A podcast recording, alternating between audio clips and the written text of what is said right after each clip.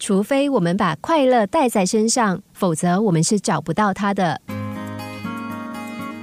有一个必须外宿的研讨会，其中一个参加者对很多事情不断的抱怨，他不喜欢他的室友，餐厅对房间更是不满，嫌床太硬，浴室太小，在角落里看见他讨厌的蜘蛛，他觉得这个地方太简陋了，缺乏舒适的环境。活动结束之后，他就和另一个参加者一起住进了另一间豪华的酒店。据他的室友说，他在那里仍然可以找到许多不喜欢的事情，比如东西太贵、迎宾水果坏掉了，还有停车的地方距离房间太远。在一些疗养院也有类似的现象，大厅里常常有两群人，一群人在那里下棋、玩牌，向进来的人打招呼，他们看起来愉快而且友善。另一群人则绷着脸，总觉得每个进来的人都有问题。他们会向访客抱怨说：“这里的伙食像猪吃的一样。”你有没有听说他们怎么乱花我们的钱？你知道我儿子多久才来看我一次吗？这群人总是满腹牢骚。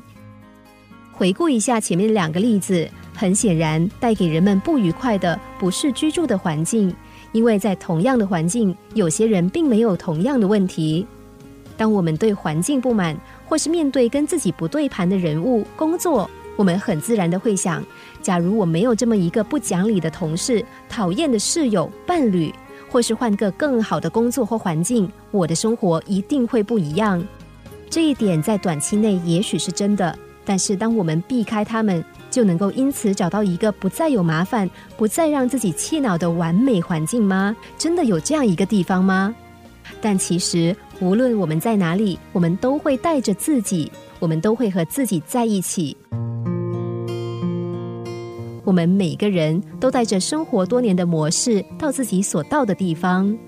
爱默生说：“我们也许会到全世界去寻找快乐，但是除非我们把快乐带在身上，否则我们是找不到它的。”柏拉图也说：“决定一个人心情的。”不在于环境，而在于心境。好环境不如好心境，所以不要抱怨环境。不论什么环境，都有人过得好，也有人过得坏。周遭的环境并不是决定我们心情好坏的因素，决定的关键是我们的心境。因为每个人都被同样的环境所围绕，不是吗？